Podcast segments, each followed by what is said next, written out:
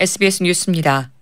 윤석열 대통령이 오늘 한동훈 법무부 장관 후보자와 김현숙 여성가족부 장관 후보자를 장관에 임명했습니다. 두 사람에 대해선 국회 인사청문 경과보고서가 채택되지 않았지만 각각 어제와 지난 13일로 재송부 요청 시한이 지나 윤 대통령이 법률에 따라 장관에 임명할 여건이 마련됐습니다. 하지만 민주당이 한동훈 후보자 지명 철회를 요구해와